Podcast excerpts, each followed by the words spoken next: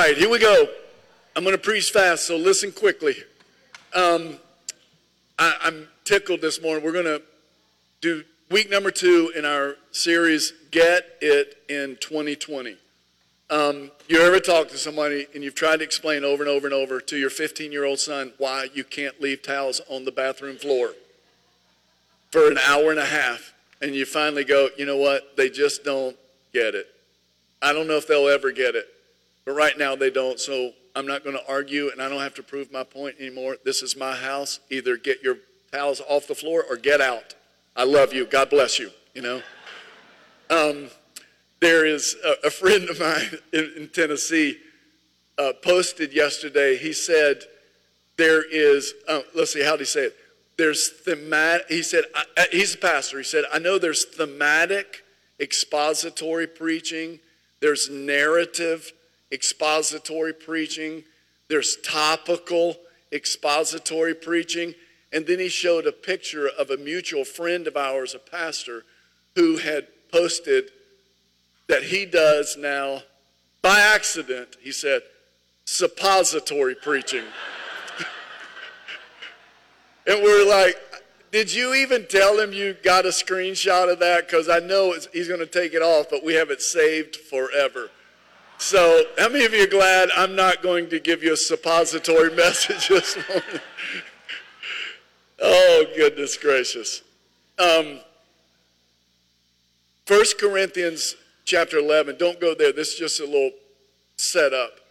Paul said, Imitate me as I imitate Christ. And I shared last week, I feel the confidence of the Lord, not arrogance in my own abilities or flesh, but I feel confidence from Him that there are some things in my life, some of them it took me a while to get, but I got it. And Candace and I, there's things as a married couple and as a family, as parents, things that we, we've gotten them. We're never going to lose them. We got it. I don't have to go around that mountain anymore. And there's five of them that I shared. And this is the first of the five that we talked about last week. And I want to share it with you and I, I want to encourage, you know, as I shared last week, just to remind you, you know, you, you want a leader who has been to a place that you haven't been, that you need to go, and he's willing or she's willing to lead you in such a way that can effectively help you get there. And I know the principle of headship from Ephesians. As the head goes, so goes the body. And that, that gives me great responsibility. As a husband, as a father, as the often as the husband, the father goes, so goes the family. And so I understand that, and I'm accountable to the Lord and to you. And, and I want to say, you know, this is some stuff that we need to get. You know, imitate me as I do everything I can to imitate Christ on this one. And it is, the title this morning is First Things First from Matthew 6 33. Jesus said, But seek first his kingdom and his righteousness, and these things will be given to you. Many of you know this is the middle of the three chapters, the Sermon on the Mount, Matthew 5, 6, and 7. And Verse 33, this text comes from the next to the last verse in that chapter. And in the chapter, Jesus is telling us here's some things, if you want to live, and that's what the Sermon on the Mount is about. Here's the new covenant. Here's my message summed up in three chapters. You know, he starts with the Beatitudes, and chapter 7, ask, you'll receive, and build your house not on the sand, but on the rock. And, and right here in the middle, he's talking about listen, you really want to live, and that's what he wants us to do, is to live. He, early part of this chapter, he says, don't do these things. And there's a long list. He says, like, be careful about living the Christian life just to be seen by others.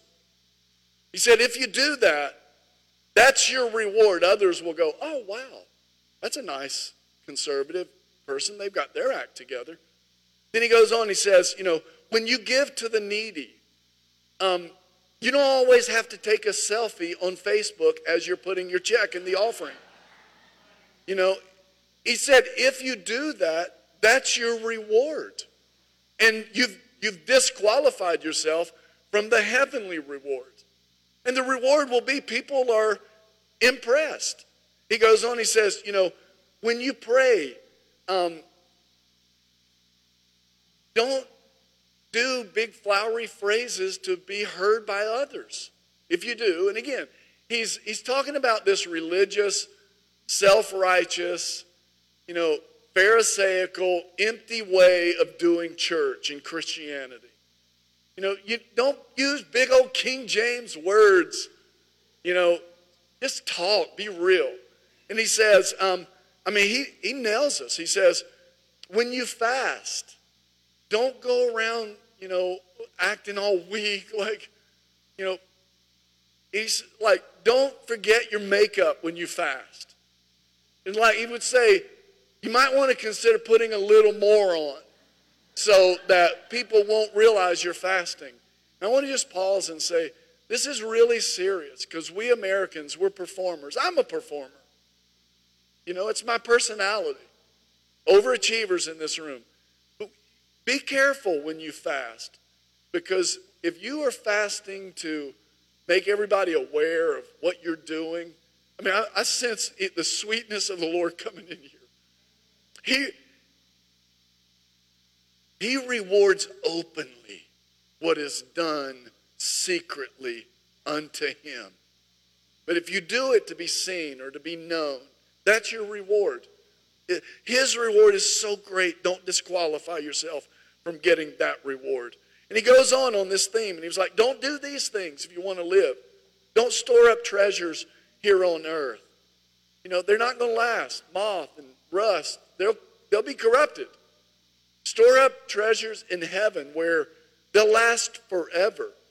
And then he's, he, he reminds us, you know, and he's, he's getting us to verse 33, and he says, Where your treasure is, that's where your heart's going to be. By the way, you can't have two masters. Everybody can only have one. And he, he mentions, he touches a nerve, he says, You can't serve God and money. And the word mammon there is a massive, great series and subject of what he's talking about.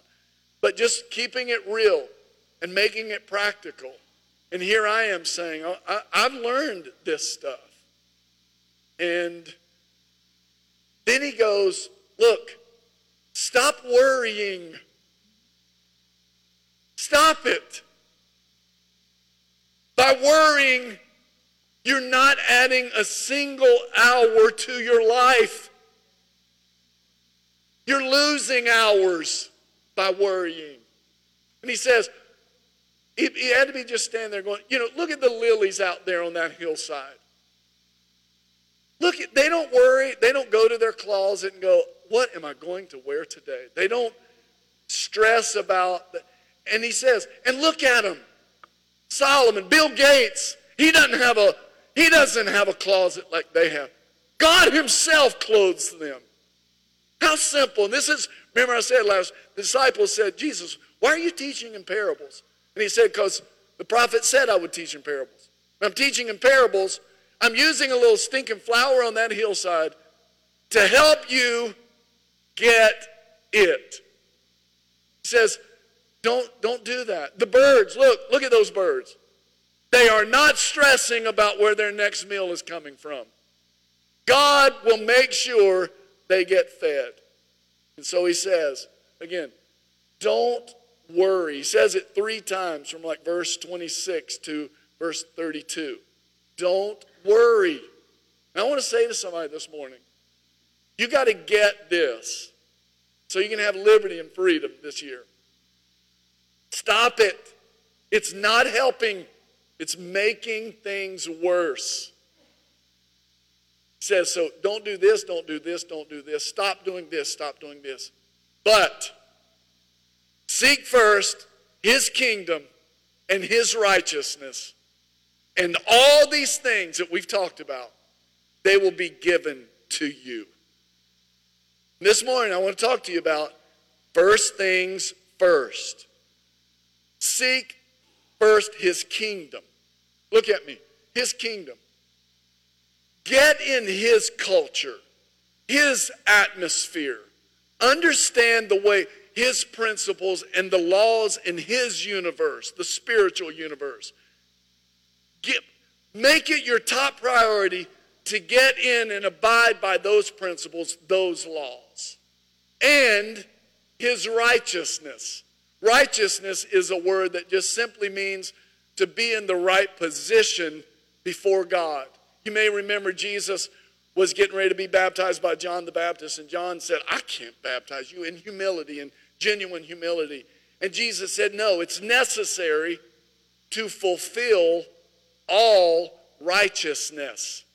This needs to happen to me.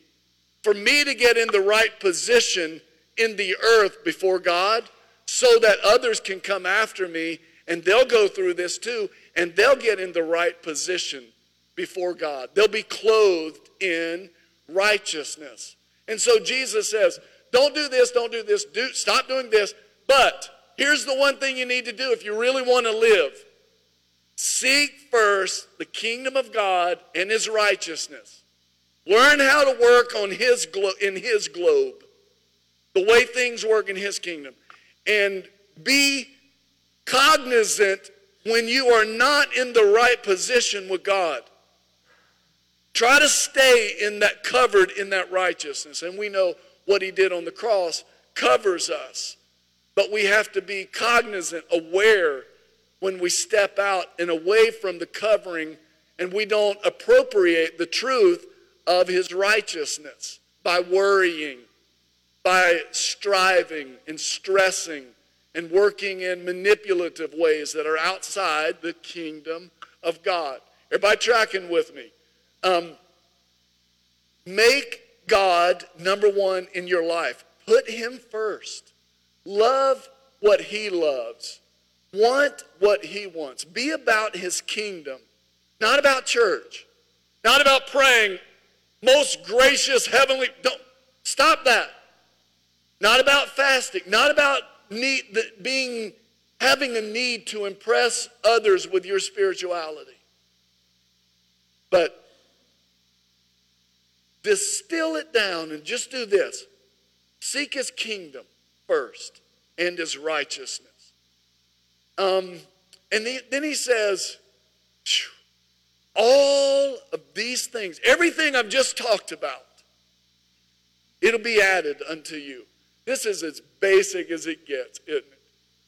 But let me say, you know, it may be simple, but it's not always easy. It's simple, but it is so profound. And when you get it, you won't lose it. When you understand the joy of putting God first. And we wrestle with that. We get uncomfortable with that. I'll just, you know, one little story that I thought of this week. Um, our second daughter, Caroline, she went to UGA, followed, stayed with the Lord, led Bible studies over there as her older sister did, and they shared time over there a couple years. And um, Caroline was in a relationship that wasn't real serious. And we were glad about that. We didn't want it to get serious. But as she graduated and she, you know, leaves to the next phase of her life, it's kind of like a little, it's, there's a cling on, there's a little um, soul tie, but not anything terribly gripping or unhealthy. But it was more than we liked. We prayed that joker out of her life. Thank God. God answered us. And um, he, he wasn't a bad kid, honestly, but he just wasn't, it wasn't right. Well, so Caroline's been in Cleveland getting her master's, and just this past year, she came to a place where she was totally free from that relationship. And I mean, you know, like totally, not faking it, not holding her breath. She was done. She didn't have to prove it, like, or any. It was over. And she came to a place with the Lord where she said, You're all I need.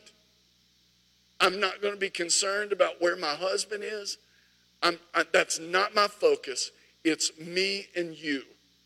And I'm following my calling. We remember when it happened.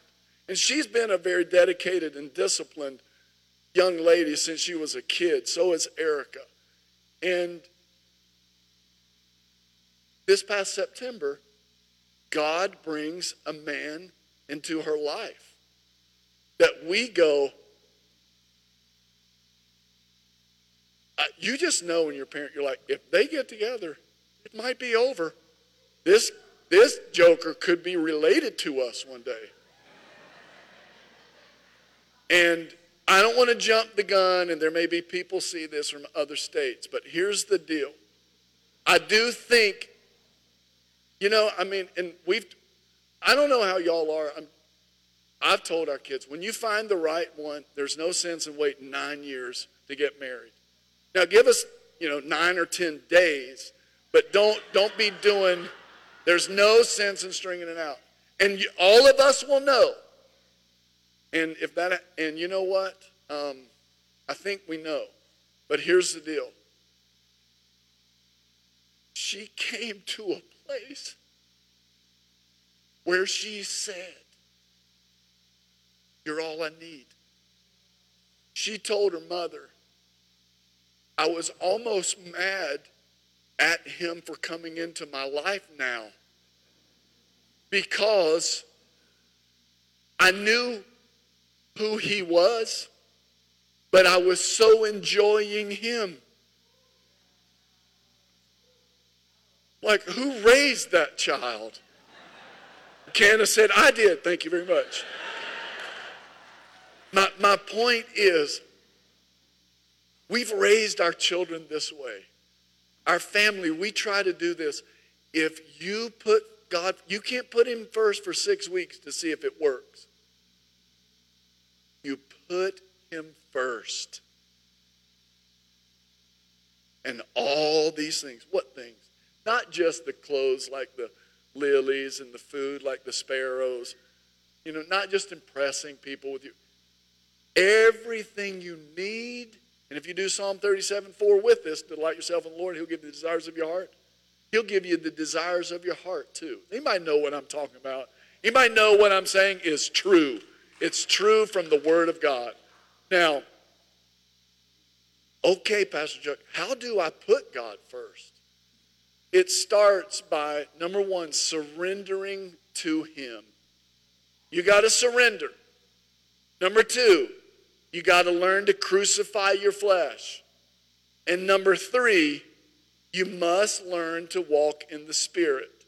Now, we're going to go, we're going to break each of those down for a little bit, but everybody listen. The Holy Spirit's job is to shape Jesus in you. Everything the Holy Spirit is doing in Chuck Ramsey is he's a he's a Michelangelo creating a piece of art.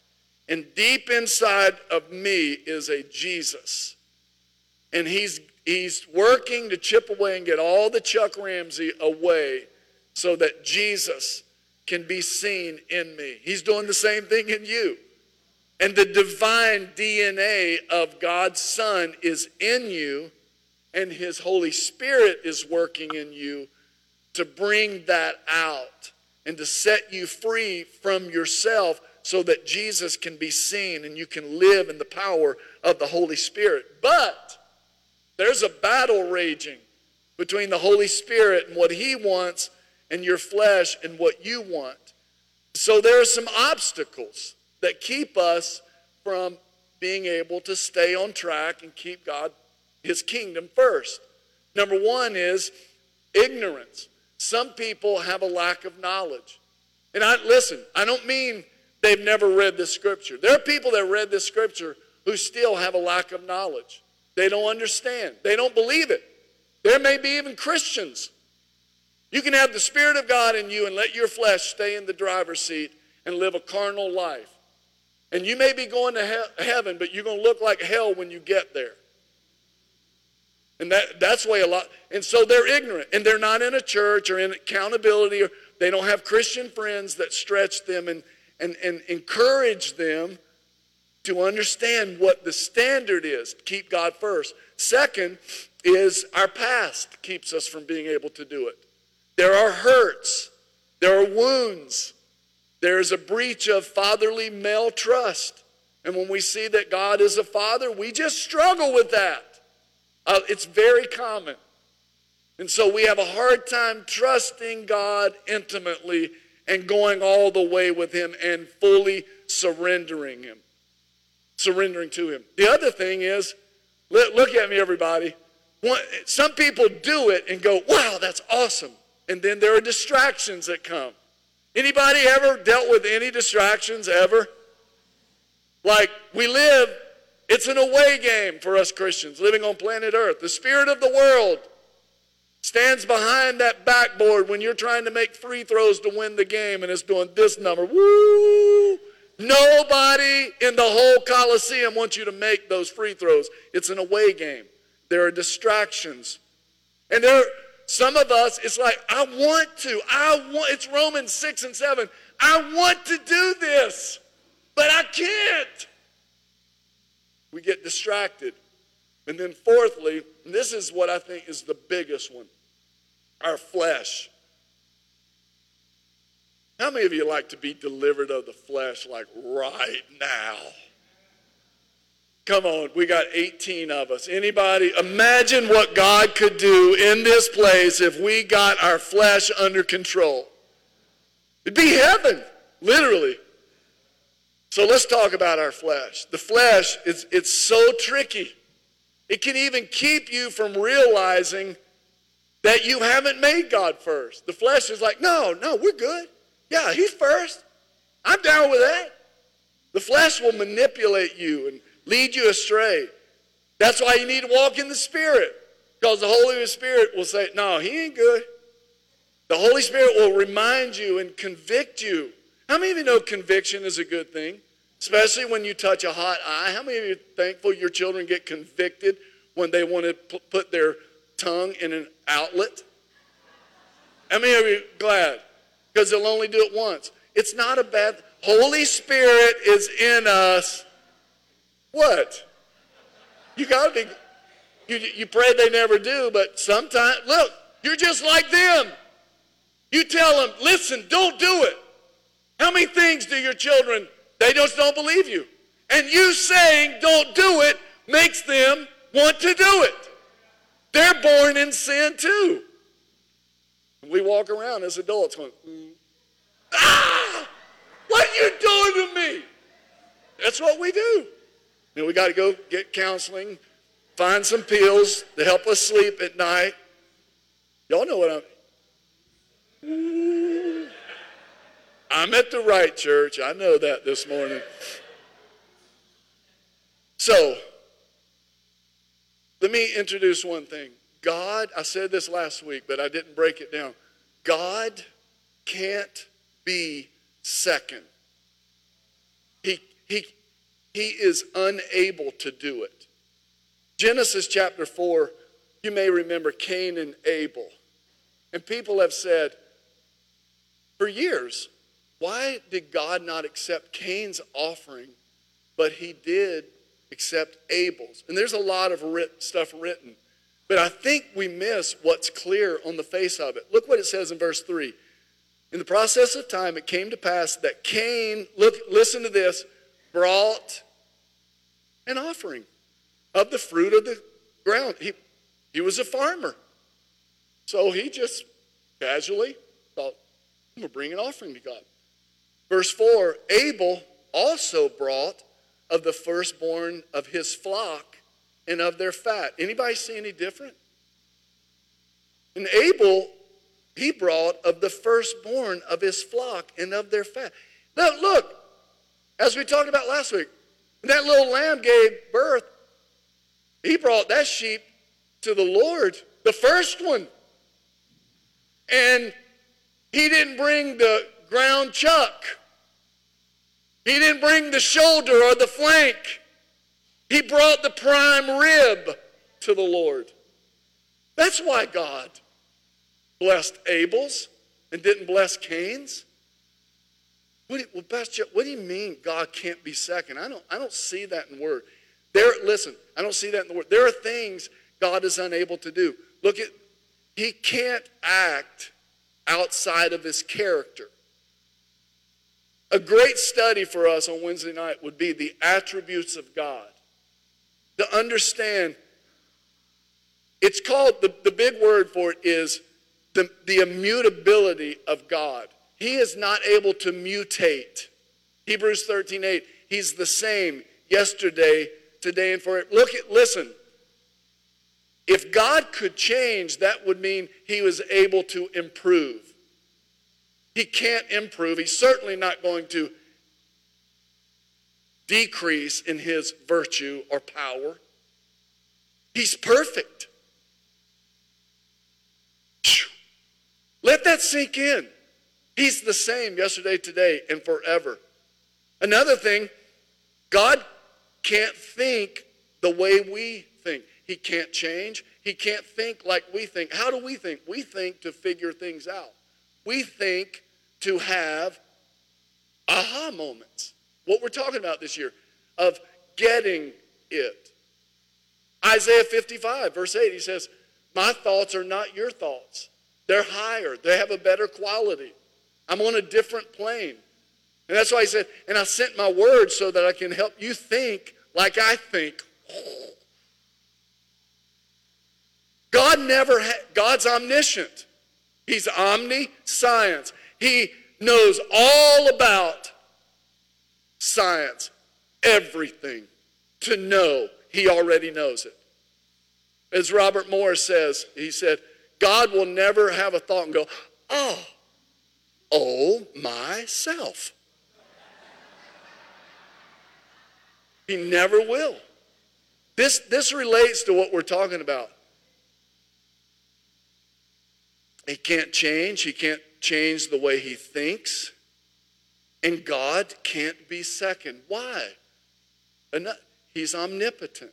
He's omnipresent. Look, these are, I know these are seminary words, but if we can break them down, it helps us understand how we need to walk Monday through Friday. Look, he's preeminent. He can't be second. He's not only first. Everybody listen. Woo! He's before first. He's preeminent.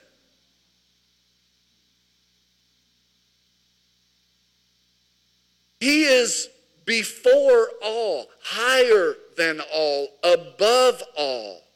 He's first, and whatever is before that, he's that too.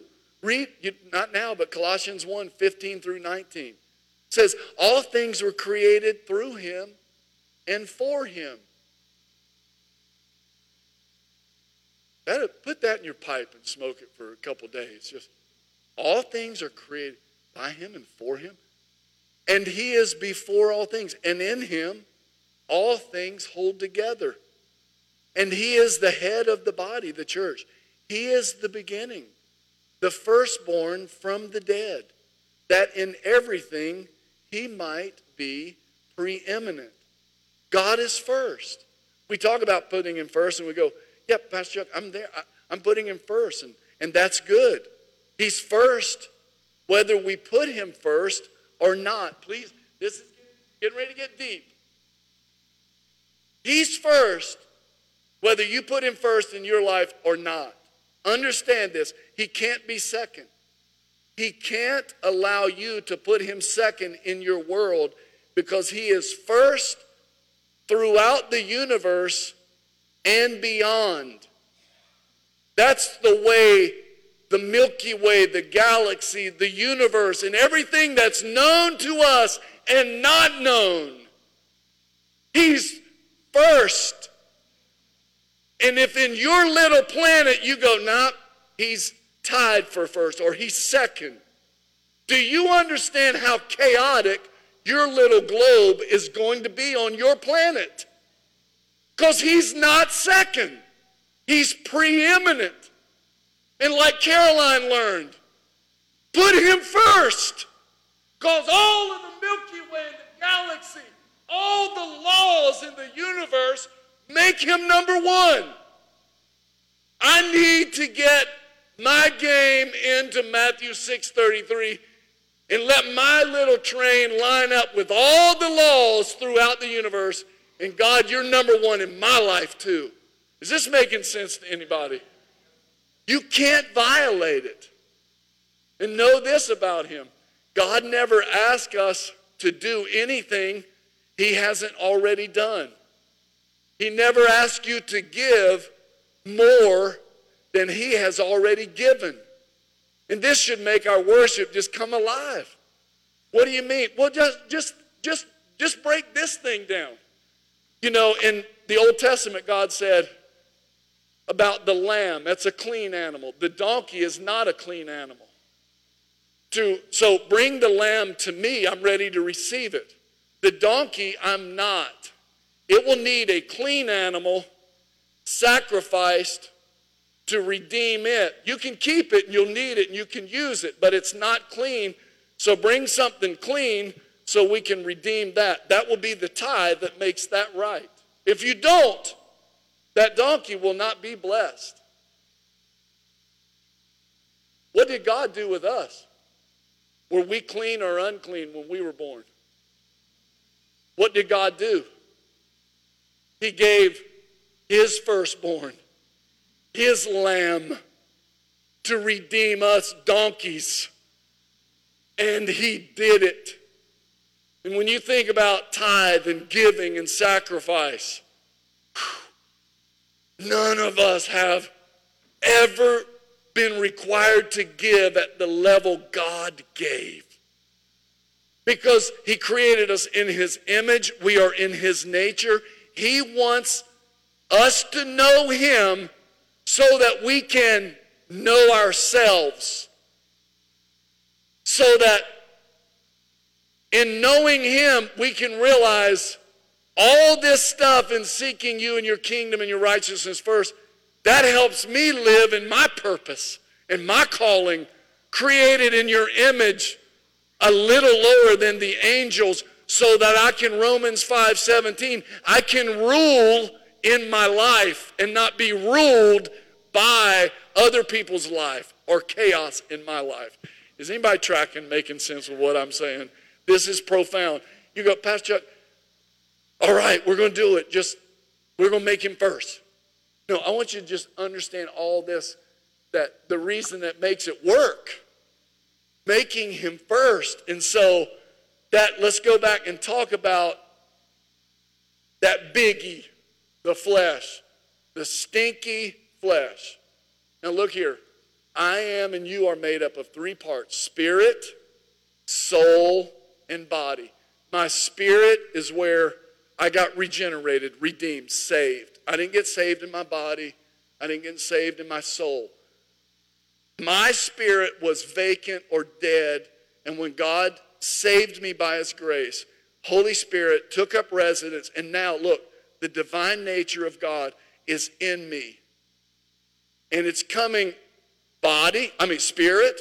So it comes to my soul, my mind, will, and motions, the way I think, the way I feel, and how I make decisions. I've taught extensively on that me being saved, my soul now needs to be restored or renewed. Can I get a witness? So, the way I think, the way I feel, the way I make decisions, I've got to get restored and renewed. Hallelujah.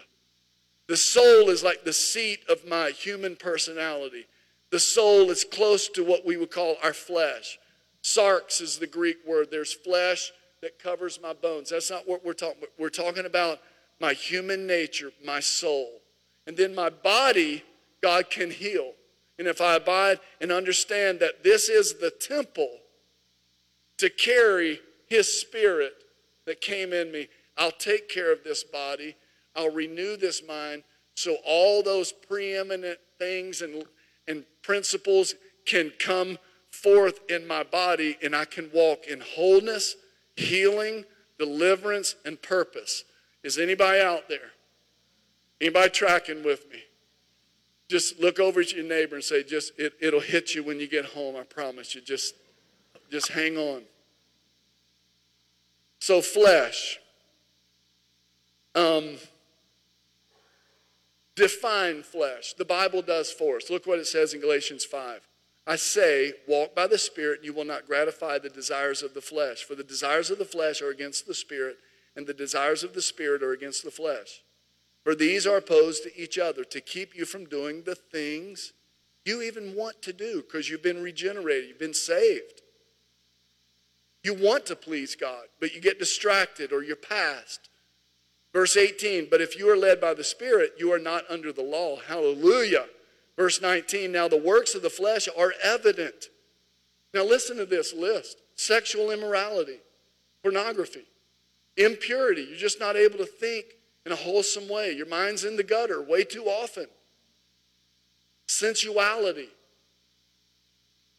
idolatry. You put golf in Bass Pro Shops or Nordstrom's, what other people think of you. There's idols that you've built up, sorcery. I'm going to work and manipulate, and I'm going to work the system, and I'm going to make, I'm going to find meaning one way or another. Oh, no, you're not. Enmity, strife. We could talk about each jealousy, fits of anger, rivalries, dissensions, divisions, envy, drunkenness, orgies, and things like these. I warn you, as I warned you before, that those who do such things will not inherit, look, the kingdom of God. If I let my flesh just stay in the driver's seat, seeking first the kingdom, understanding his principles, how things work in his planet, I won't be, this doesn't mean you won't get to go to heaven.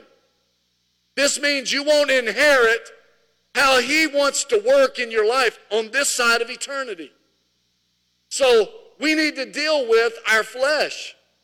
What we just said in these three in these verses is a couple th- uh, three things. Number one, the Holy Spirit and your flesh are in an ongoing epic battle. They war against each other. Anybody know what I'm talking about? How many of you want, you're rooting for the Holy Spirit in you to win and beat your flesh to death? Number two, if you walk in the Spirit, you will not gratify the desires of the flesh, and you won't be under the law, feeling like I've got to please God, I've got to pray in King James, I've got to feel spiritual. No. You'll be free. Earlier in this chapter, he says it's for freedom, he set you free. Lastly, number three, if you let your flesh stay in the driver's seat, you will not inherit the kingdom of God. So, you know what we're going? This is the last thing for me to tell you.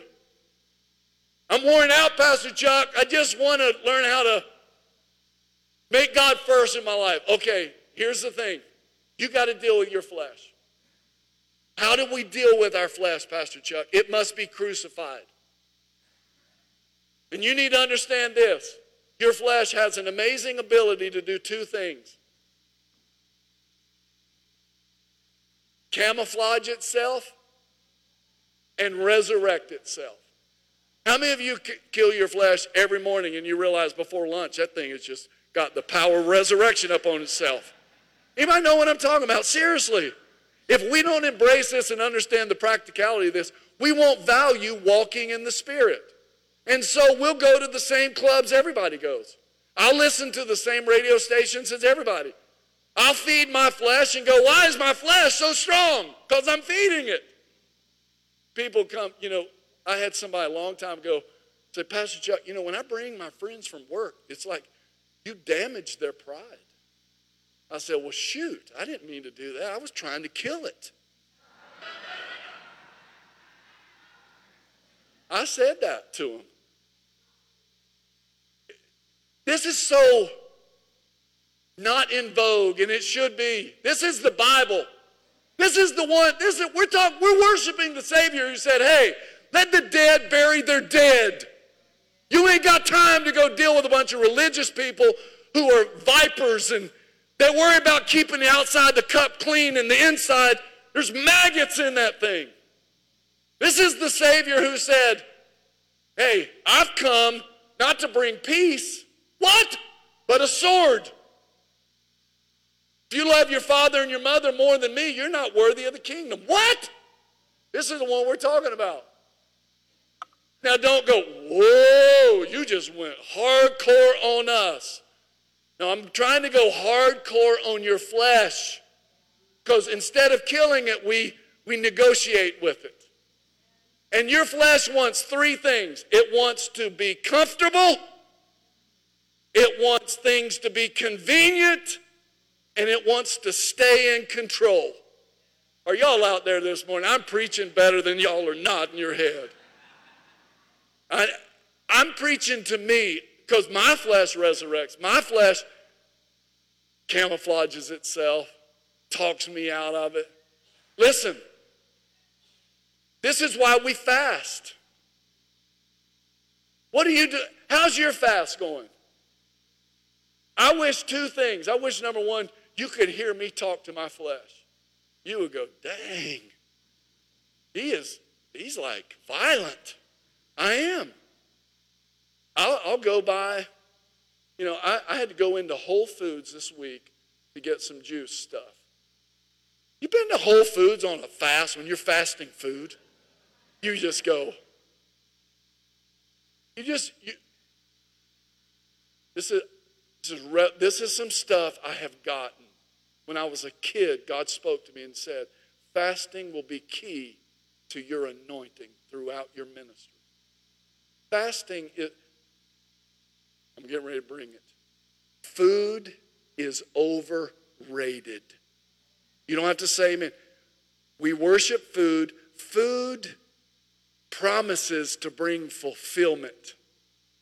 And all it brings is gas and, and heartache and a $42 bill. And most Americans leave that great meal they've been dreaming about all day going, Why did I eat so much? You should listen to us. Food doesn't deliver, it doesn't satisfy. It's necessary, and I love it. But there's a way to eat it and not let it kill and cause your flesh to rise up. This is one reason I fast. Every once in a while, I realize I am too, my, my flesh was in the driver's seat and I didn't even realize it. And you go, shut up.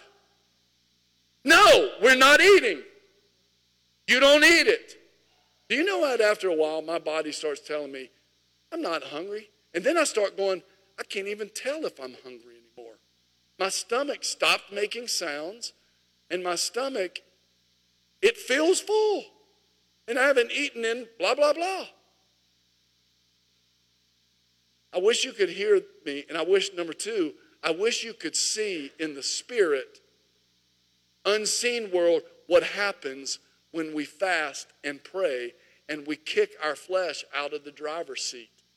Are y'all out there? Anybody with me this morning?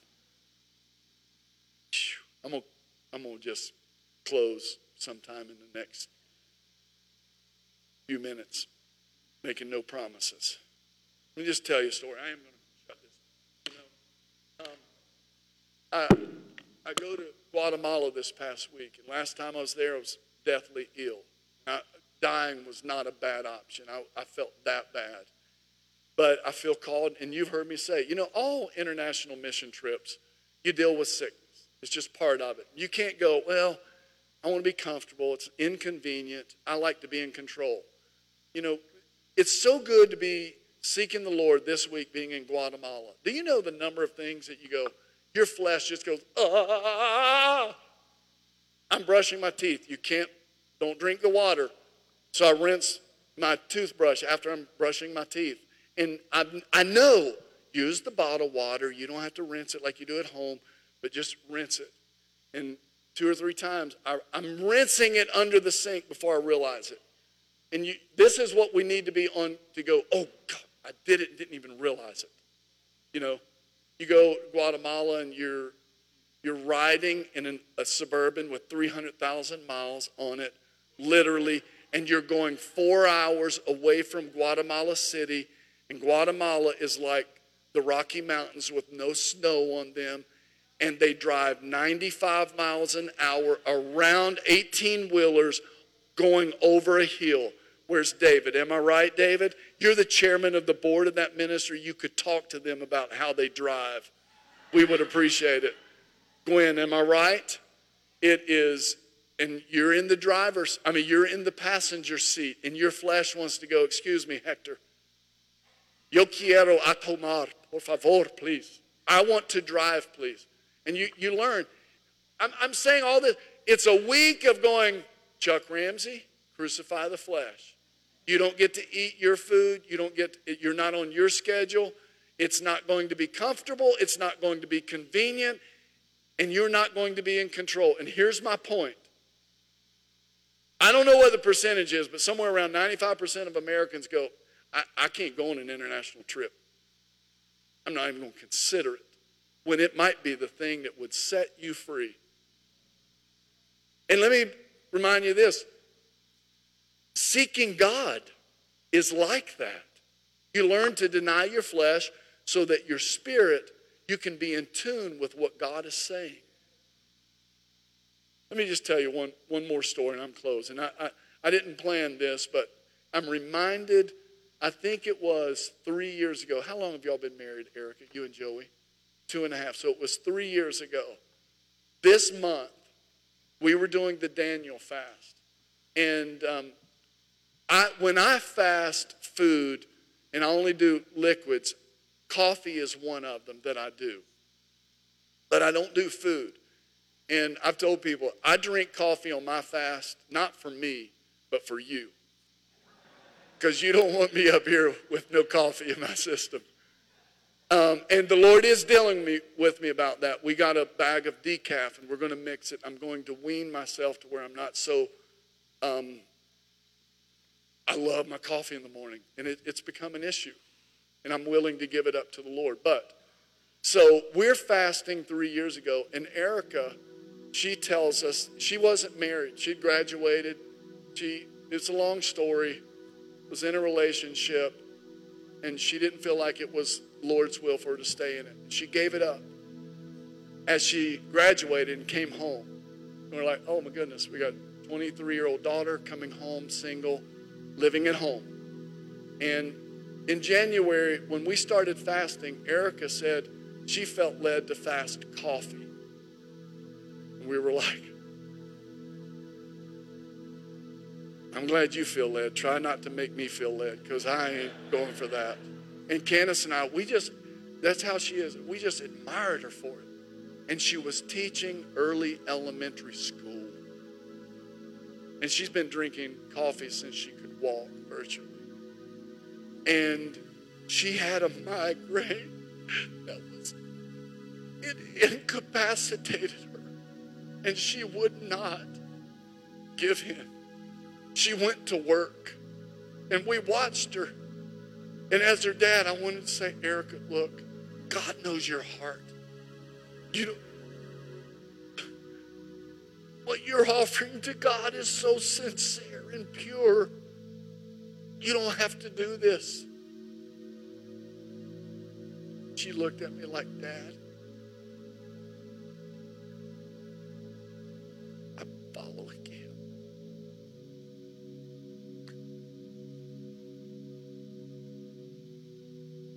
I think it was four days after that, she met Joey.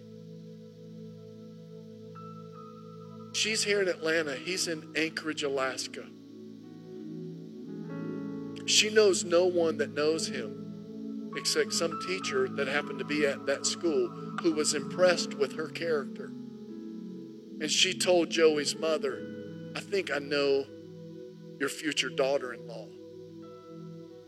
Long story short, Joey's in for his little Christmas break and they go to for coffee. for coffee. A coffee house in Gainesville, Georgia. And we're thinking this might go an hour, hour and a half if they hit it off. And I got on his Instagram and I stalked the you know what out of him. And I said to Candace, if this guy has a brain, I saw what kind of person he was. I said, if he has a brain, he graduated from West Point, he probably does. If he has a brain, it's over. And it was like four or five hours later, we finally got a text from her. And we were like, it's over. Why did I tell you that story? You won't bring anything to the Lord in sacrifice when you crucify your flesh that he won't reward. Anybody hearing what I'm saying? I just let's let's let Holy Spirit just right now. Would you stand to your feet all over the room? God is speaking to us. And I, I want to just say, imitate me as I imitate, as we imitate Christ, as we point the way to Him all over the room.